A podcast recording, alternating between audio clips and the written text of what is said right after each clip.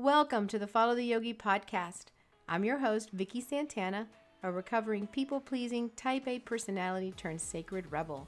Join me each week from my viewpoint on yoga concepts through the eyes of this 35 year practitioner, yoga teacher, yoga mom, yoga woman, and saucy rebel.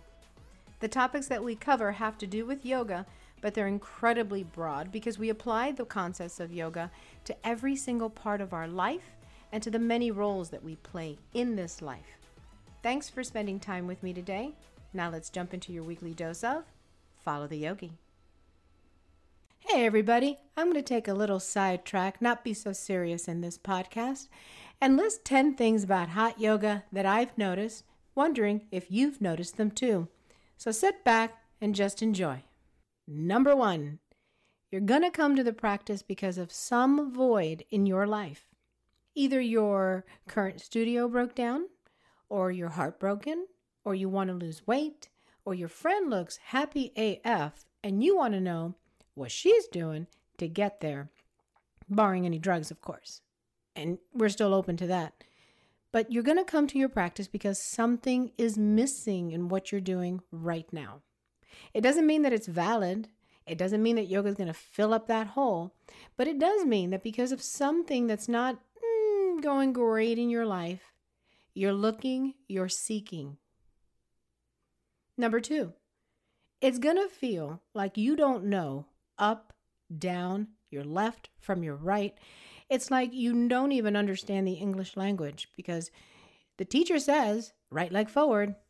And I don't know. Everybody has a different right leg when they first start doing yoga. And it kind of feels like, is this yoga? Is this yoga? How about now? Is this yoga?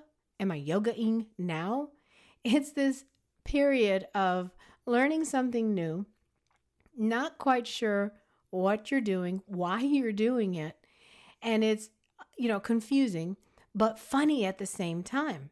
Especially since at first we're not aware that there's so many different lineages, so many different styles, over a hundred, by the way.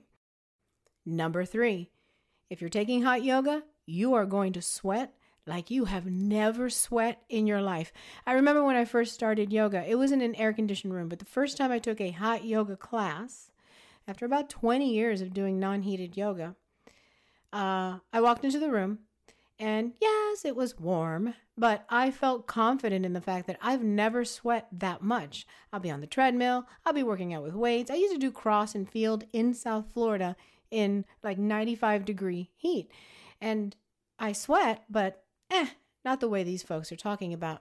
So I didn't even know to bring a traction towel. And then 10 minutes into class, holy Toledo, the floodgates just open up. My mat feels like a slip and slide because I didn't have a traction towel. And now I'm trying to not pop my shoulder out of its joint because I'm trying to grip onto the mat like like like death. Um every time I went upside down, true story, I felt like I was drowning because if you're well endowed, perspiration is going to pool I'll just call it your sternum. And when you go upside down, that shit starts going up your nose, in your eyes, and literally inversions for a while, sometimes they still are, you're blinded by the water that is just rushing in the opposite direction. This leads me to number four. If you're well endowed, some poses are going to feel like you're literally suffocating yourself. Your boobs will end up on your chin, on your throat, in your nose, in the way. Sometimes I literally have to lift them up to be able to turn in any particular direction to twist into a pose. It actually becomes quite comical because it's logistics, you know. Um, revolve chair pose. Okay, grab my right boob with my left hand, lift it up as I inhale, exhale, twist to the left, and tuck that arm right to the side of my boob. Ah, here I am. In my conversations with my brogies, they experience the same thing just a little further down south. They need to move the furniture depending on what's going on. Eagle pose, chair pose, those are just some of their favorites, not where they actually have to move stuff around. But they're they are epic at it. You wouldn't even know it's happening. Kudos. Number 5, you will at some point be incredibly attached to one place in the room for a multitude of reasons. But you'll find yourself, if you're going late or getting late to class, you'll be like, I hope nobody took my spot. I hope nobody took my spot. That's my favorite spot. I hope nobody took. I've seen people literally almost get into a fist fight because of a spot. For me, it used to be right next to my teacher. I'd wiggle my way in between two people if there was, somebody was already there. But usually I'd get there an hour before, lay down my mat, go do something else just to make sure that I had that spot. It could be next to the door that's your favorite spot because in your mind it's cooler there. It could be next to your teacher to make sure that you could hear every single thing. It could be all the way in the back in the hopes that nobody sees you, or it could be in the front row. That way you don't have anybody in front of you. It doesn't matter. Just mark my words. You will have one day a spot that's your favorite. And when someone is sitting in it, you're going to be like, Rrr. number six, you will have a favorite teacher. You'll put this teacher up on a pedestal. This teacher can do no wrong. But then one day, they will fall from grace. One day, you'll find out they're human, they have issues, they could possibly be a hot mess in their personal life, any number of things. Maybe they said the one thing that really peeled a scab off for you and you didn't like that. Maybe you got alternating information from another teacher, kind of proving that your teacher didn't know nearly as much in your mind's eye. I promise you, you will have a teacher that you absolutely adore, and you may always adore that teacher, but eventually that teacher will fall from grace and you'll start being able to open up to other teachers. But that first love, honestly, is the best. So pure. Number seven, you'll start seeing the benefits of yoga once you start perfecting some poses. You'll be able, possibly, to put your shoe on standing on one leg. No issue there. You don't have to sit on the bed anymore. You'll be able to hover, ladies, especially in a public dirty restroom when you just have to do number one and you can't hold it any longer. Because of chair pose, you'll be able to safely be able to hover with enough control. You won't even spray, you won't even leave a mess. And you'll be able to hold on to those um, handles in buses and subways, right? I'm vertically challenged. I'm only five three, so reaching up sometimes all the way up there. I don't know what they made. They made those things for really tall men. I'm just saying. But you'll be able to reach up and extend and comfortably hold yourself up. And one of my favorites, because you will have developed an incredible amount of core control, when that bus stops or starts, you're glued to the floor you're not even moving. It's like you're Spider Man and you're glued to the floor. That's how much control you have with your core. Number eight, you're going to find yourself in the yoga room in one of two scenarios, possibly both. One, you're going to need to fart and you're going to hold that baby in all class long. Or you're going to be next to a mat mate that had too much broccoli the day before and chooses not to hold it in during the whole class. In fact, it's like a party going on right next to you. It's absolutely normal for both of these scenarios.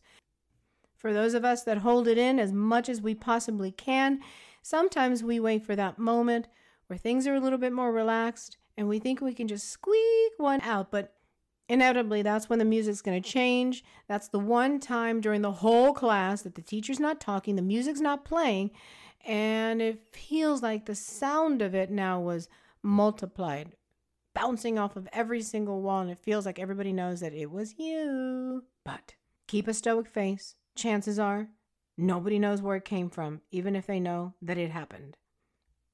Number nine, washing your hair will not be as much of a priority as it used to be.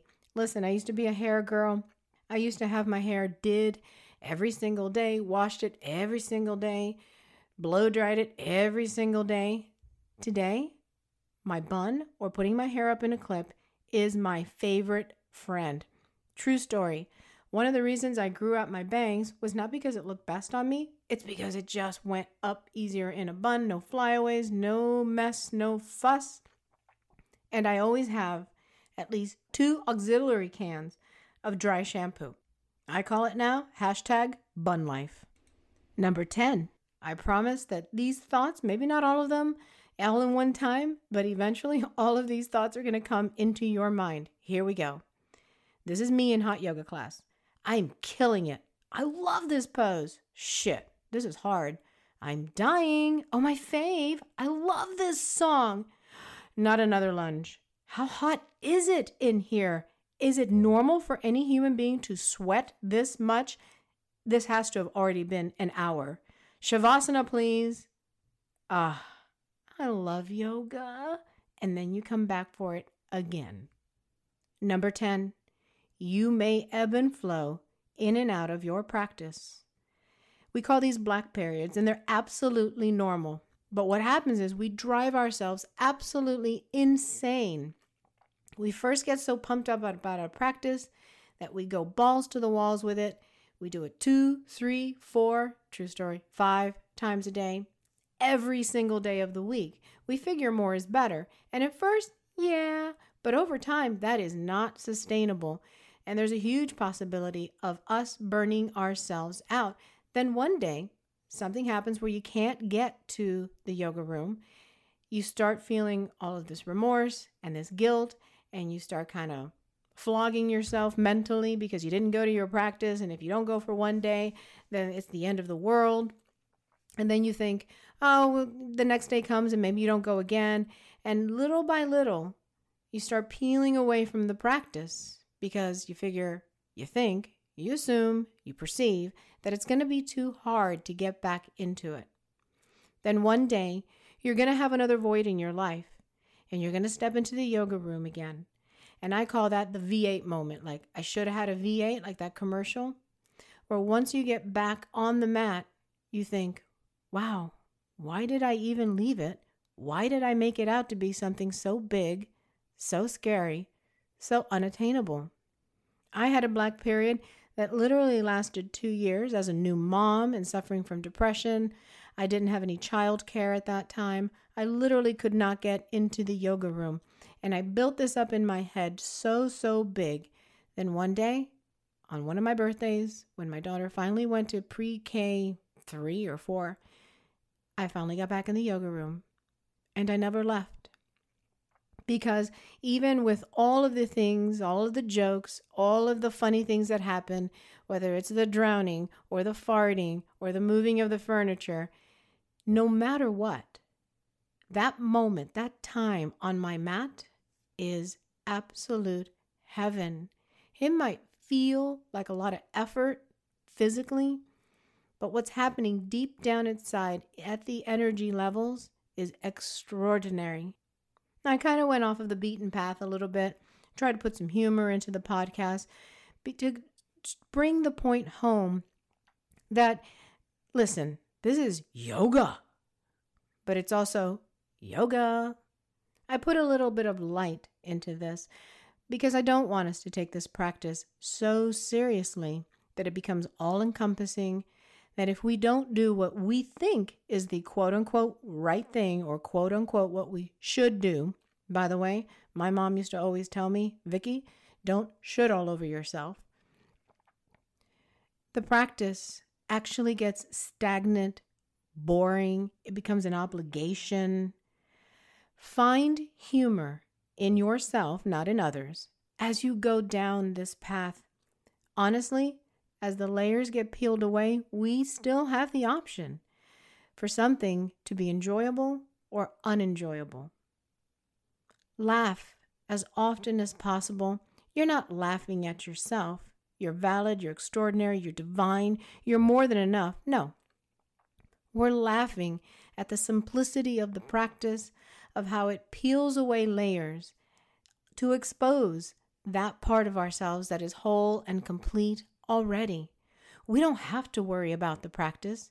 We don't have to obligate ourselves, put pressure on ourselves. I swear, the only thing that we need to do is show up and stay vigilant. The practice takes care of everything. So, yogis, find some humor along the way. Send me some suggestions on things that you've that have happened to you, that you've experienced, only your practice, not other people's practices. Let's share this yogic stage together and take times to laugh because laughter is so good for the soul. Thank you for your time and check in next time for another episode of Follow the Yogi.